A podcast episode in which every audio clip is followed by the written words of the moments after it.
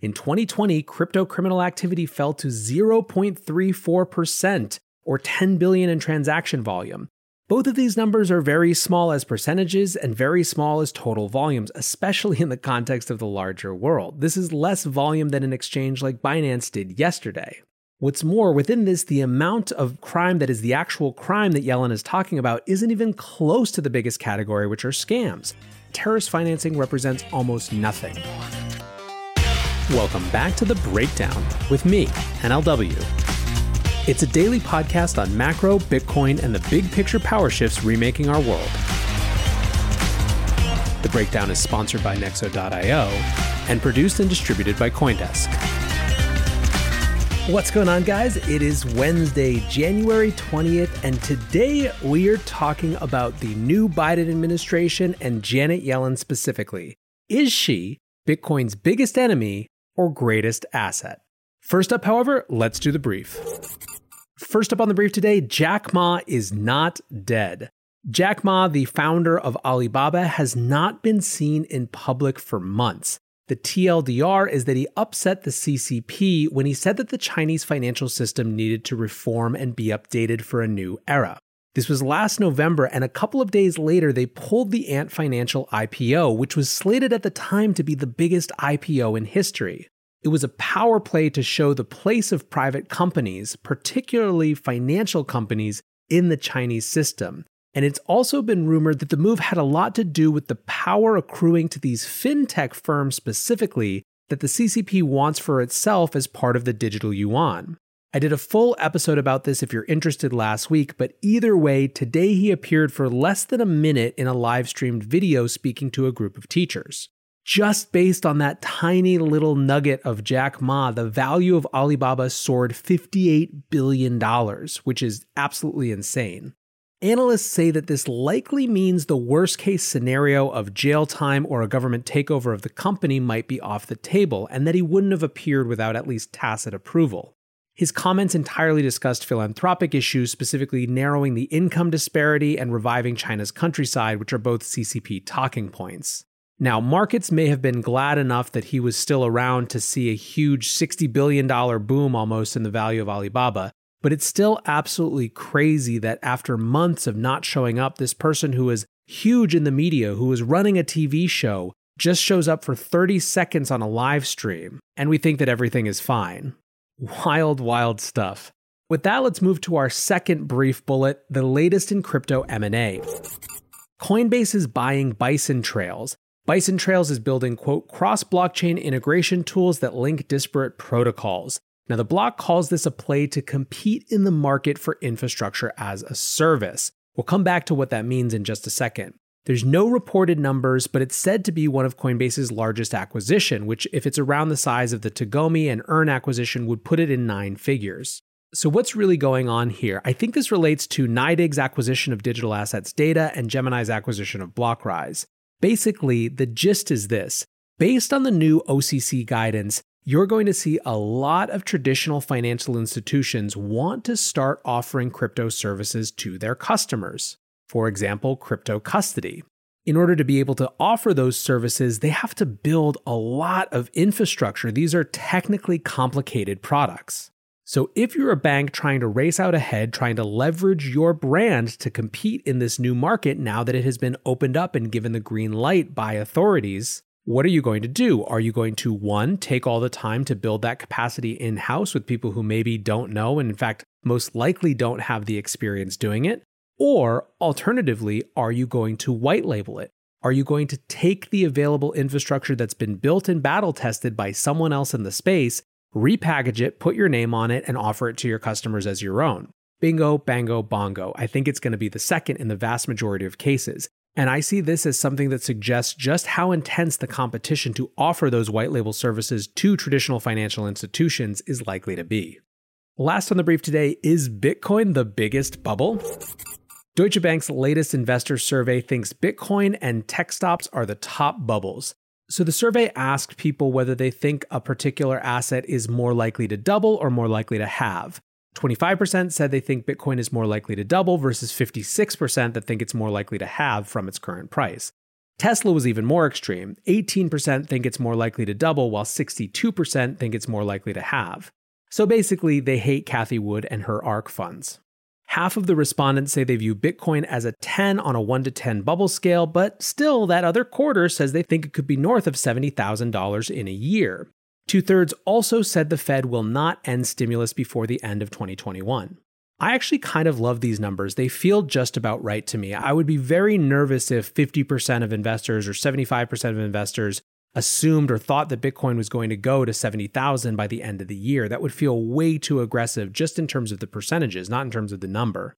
So I don't view this as stressful at all. I think it's probably right about where things are supposed to be, given where we are right now in the market and the market's understanding of what Bitcoin actually is. And speaking of that understanding, let's move to our main discussion Janet Yellen and what she means for Bitcoin and the crypto space as a whole. Let's talk about this year, 2021. The key story of this year so far is an insane growth story based on institutional inflows, right? You know this narrative. We talk about it every day. And what's more, it's clear that it's not actually just a narrative, it's real. At the same time, you have to believe that in those institutions, there are two emotions fighting a huge battle the first is FOMO. Of course, we've discussed this already. But the second is terror. How the hell could this asset that took three years to get back to 20K take less than three weeks to double again? Basically, the question is what's the catch? Or more specifically, in the case of these institutional investors, what's the risk? What's the thing that could bring this all down? You have to remember that this is a new group of people. They weren't necessarily paying attention last time around, at least not more than very passively. That means they haven't gone through the same long FUD cycles, and because of that, it's not surprising that we're seeing some of the same FUD come up over and over again. There's also a concept called a wall of worry. And the idea of a wall of worry is that as bear markets transition to bull markets, there tends to be some external issue, some exogenous concern that investors have to fight through for the full bull market to take hold. It's a short term rate limiting factor on how fast the bull market onset is. Right now, we're trying out contenders for the wall of worry for the Bitcoin bull of 2021. And so far, I've seen three major persistent FUDs that have entered the ring for their chance to be this cycle's wall of worry. The first is, of course, Tether FUD. Tether FUD has been back with a vengeance. It's coming from a few different sources. First, there are the people who've been screaming about it from the hills for years, and I frankly, even if I disagree, at least they have conviction, I suppose. But then there's this new set of macro folks who are peering over into the space. These are often the type of folks that I have on the show who I help try to expand our understanding of other dimensions of the economy and macro issues using their expertise. For some reason, this issue has really hit with them, and although there are some engaging in good faith, Nick Carter, for example, called out Brent Johnson as someone who seemed to be asking questions in good faith with legitimate curiosity. I also do think there's a public spectacle element to it as well. In other words, there are some folks who just like triggering Bitcoiners for Twitter engagement because it works. We are an extremely fierce force on Twitter that will come and engage. And when it comes to Twitter, almost all engagement increases your numbers. But for the sake of not having it be cynical, let's hold that aside for a second. Tether FUD is actually two separate things that get massively conflated. The first is about how Tether runs its operations. The second is about what the implications are for the industry as a whole and Bitcoin more specifically. When it comes to how it runs its operations, the core issue is whether it's actually fully backed one to one as it says it is. The concern is that if it's not fully backed, it could just print and invent money willy nilly, and all those fake air quotes dollars could be used to buy Bitcoin. Which gets to the second part, which is whether manipulation of Tether is the driving factor causing the price of Bitcoin to rise. I wish very, very much that these conversations would get disentangled. And by that I mean how you feel about how Tether runs its operations and the idea that somehow it is the central driving factor or even a, a meaningful driving factor of Bitcoin price. Alex Kruger put it well. He wrote, Tether is not under investigation by the New York Attorney General for pumping Bitcoin, printing fake dollars, or security status, but for fraud committed by making untrue claims about reserves backing Tether and their ability to honor customer withdrawal requests. As many have pointed out, it seems rather strange that if Tether could be manipulated to pump the price of Bitcoin, it would have spent years of 2018 and 2019 languishing. When it comes to this question about the ability to honor customer withdrawal requests, folks like Sam over at FTX have tweeted extensive threads about the fact that they don't know what to tell you when people say that because they do it frequently at huge dollar amounts with no problem. Finally, and most frustrating to me, is just the Occam's razor argument. The causality of the price of Bitcoin argument ignores the most obvious reason why the price of Bitcoin is going up. Companies like Grayscale are buying all of it, and holders aren't settling. We see this over and over every day. We have the numbers, we have the receipts. It's simple supply and demand. And so, reaching to say that somehow it's the manipulability of this other asset just again ignores the most simple explanation sitting there in front of us. I really don't want to do a full episode on this. I really, really don't, but I will if I have to. Either way, on the one hand, this FUD is a thing. Lyn Alden actually responded to a tweet of mine saying that she's getting so many questions about this that she has a template for emailing people back. But at the same time, I just don't think it has the juice to be the true wall of worry. Looking for the best way to stay on top of your investment game? Nexo.io has you covered in three easy steps with their high yield savings account for digital assets. Step one, create an account at Nexo.io. Step two, transfer assets to your secure Nexo wallet with no minimum or maximum limits on funds deposited. Step three, sit back, relax, and earn up to 12% compounding interest paid out daily on your crypto and fiat. Your passive income made simple. Get started at Nexo.io.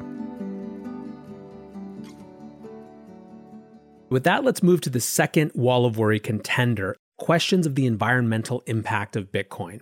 Now, this is an all time classic, and to be honest, this one has only barely started this cycle. Really, frankly, it was just this one Twitter thread, which, if we're honest, was very well written and provocative, and that's kind of why it got so much notice. But Stephen Diehl wrote, Let's discuss the environmental costs of Bitcoin. Because despite all the push for sustainable and green investment in the tech sector, there's a giant smoldering Chernobyl sitting at the heart of Silicon Valley which a lot of investors would prefer you remain quiet about. TLDR on Bitcoin economics. It's a pyramid shaped investment scheme, blah, blah, blah, backed by collective delusion, blah, blah, blah.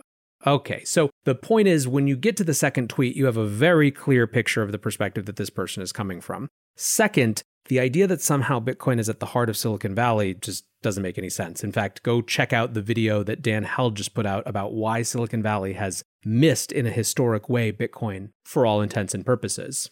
But honestly, hold aside this thread because who cares? It's a guy on Twitter who knows how to get engagement. I think this one is more interesting to pay attention to because I believe that with the Biden administration coming in, you're likely to see a major push on environmental impact of business. I mentioned briefly when Gary Gensler's nomination as SEC chairman was confirmed, one of the things that Wall Street is most worried about is what he's going to try to impose vis a vis environmental regulations around business. Now, I think there's tons of opportunities here to have a very different conversation in which Bitcoin can actually be a force for renewable energy, energy capture, energy efficiency, and so much more. If you haven't had a chance yet, on Long Read Sunday last week, I read Stone Ridge's investment letter from last year, and it goes into this in depth. So I'm hopeful that this won't be the wall of worry because we'll get out ahead of it. So, the third contender for the wall of worry is perhaps the most storied, which is that this is just money for terrorists. I mean, really, this is an all time classic. The first articles on Bitcoin were about this. Obviously, the takedown of Silk Road really reinforced this narrative, and it's been around ever since. At the Libra hearings a couple years ago, Congressman Brad Sherman focused entirely on this and how Americans wouldn't take it when they found out the next act of terrorism was funded by Bitcoin and yada, yada, yada. But really, why it's on the agenda now is that it's gotten two recent boosts in the narrative. The first came last week from European Central Bank President Christine Lagarde, who said in a video interview that Bitcoin had been involved in a lot of funny business, that's her term obviously, and needed global regulation and loopholes to be closed, saying it was responsible for some reprehensible behaviors. The second and more pertinent to this episode was from Janet Yellen at her confirmation hearings this week. She said that cryptocurrencies were a particular concern when it comes to criminal activity and terrorist financing, saying, quote, I think many cryptocurrencies are used, at least in a transaction sense, mainly for illicit financing. And I think we really need to examine ways in which we can curtail their use and make sure that anti money laundering doesn't occur through those channels. I think the word that drew a lot of ire from our space was this word mainly. So we're going to come back to that, but keep it in mind.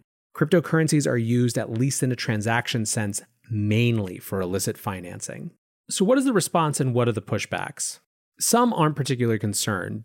JP Koning tweeted that this actually is just a sign of Bitcoin's maturity, that any currency that's actually on the global stage is going to have more of a focus from regulators when it comes to these issues that are chief among their mindset the Bank Secrecy Act, AML, all these issues, right? That's kind of a positive way to look at this, I guess.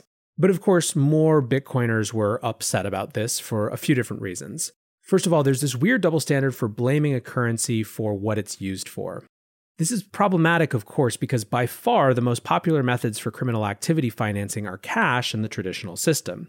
Crypto lawyer Hailey Lennon pointed to a 2020 report from Swift, yes, that Swift that facilitates transactions, saying, quote, cases of laundering through cryptocurrencies remain relatively small compared to the volumes of cash laundered through traditional methods.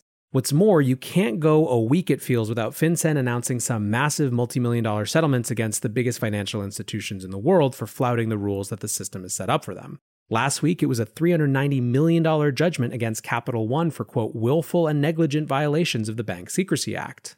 And even in this context, the actors that are being blamed are the institutions, not the medium of exchange and the store of value they facilitated. It sounds absurd, but let's go back to Brad Sherman's sentiment. Can you imagine a newspaper saying USD facilitates the attack on the Twin Towers? Of course not. So, all of this gets to this hypocrisy point, which I think is a completely legitimate emotion, but a very hard political sell being made more so by the fact that I think it would be equally likely for someone to say, You're right, that is hypocritical. We should be even harder on financial institutions and we should crack down on cash and only have this digital version of our cash, which is completely surveillable, which is really not the response that we want. So, what then is the better pushback? Well, the best pushback against the idea of cryptocurrencies being used in a transactional sense mainly for illicit transactions is that it's demonstrably false. With perfect timing, Chainalysis published their annual report on exactly these issues yesterday. In 2020, crypto criminal activity fell to 0.34% or 10 billion in transaction volume, compared with 2019 when criminal activity represented 2.1% of all transaction volume, 21.4 billion. Both of these numbers are very small as percentages and very small as total volumes, especially in the context of the larger world. This is less volume than an exchange like Binance did yesterday. What's more, within this, the amount of crime that is the actual crime that Yellen is talking about isn't even close to the biggest category, which are scams. Darknet markets represent just 1.7 billion in activity, and terrorist financing represents almost nothing. In the scope of financial market activity, these numbers are drops in the hat. The idea of singling out this technology and saying this is its primary use case is patently ridiculous. For some perspective, the UN estimates that between 2 and 5% of global GDP 1.6 to 4 trillion annually is connected with money laundering and illicit activity. Frankly, it's just an old idea that these networks aren't actually used for anything, but it is a persistent old idea. Former Atlantic writer Matt O'Brien snarkily retweeted Balaji saying yesterday, one of the more fascinating phenomenon is people who think they understand economics that have never issued a digital currency that people actually use for transactions. Balaji kindly pointed out that USDC does more than a half billion dollars in daily transactions, that Ethereum did a trillion in 2020 with Bitcoin contributing another 800 billion. The idea that these networks aren't used for anything is just an old idea, and the idea especially that they're only used for criminal activity is even more debunked and derelict. Now, should we be dismayed? Well, some are hopeful that Yellen just hasn't had a chance to update her knowledge. Here's how Jake Chervinsky put it it's disappointing to hear Dr. Yellen repeat the mistaken view that crypto is mainly used for illicit activities. Her statement is demonstrably false. That said, it's important to remember that crypto is a relatively small issue compared to everything else the Treasury Department is responsible for, so she likely hasn't spent time deeply considering it yet. Now, of course, I titled this episode Is Janet Yellen Bitcoin's Biggest Enemy or Greatest Asset? This is hyperbole. I apologize. It's a content thing, but hopefully you're enjoying the episode nonetheless. Anyways, the greatest asset part of this refers, of course, to the notion that with a Treasury Department under Yellen, we are going to see sustained and, in fact, increased stimulus. Yellen has a set of objectives that she wants more, not less money for. And many of those objectives are about getting money directly in the pockets of people, where they would be spent more, where they could contribute to the velocity of money, and so on and so forth. You know where the story goes. The greatest asset part of this title refers to the idea that every financial institution is expecting debt to become a smaller and smaller part of the calculation of the Treasury as compared to programs that put more money in people's hands. As long as that expectation remains, Janet Yellen is going to create unbelievable tailwinds for Bitcoin as well. To close, today is a changing of a guard when it comes to the politics of cryptocurrency. And maybe I just want to end with a reading of Brian Brooks, the former acting comptroller of the currency, on his way out, who tweeted this. Thanks to everyone who supported me and contributed ideas over the past nine months. Here's where I think we are and where we're going.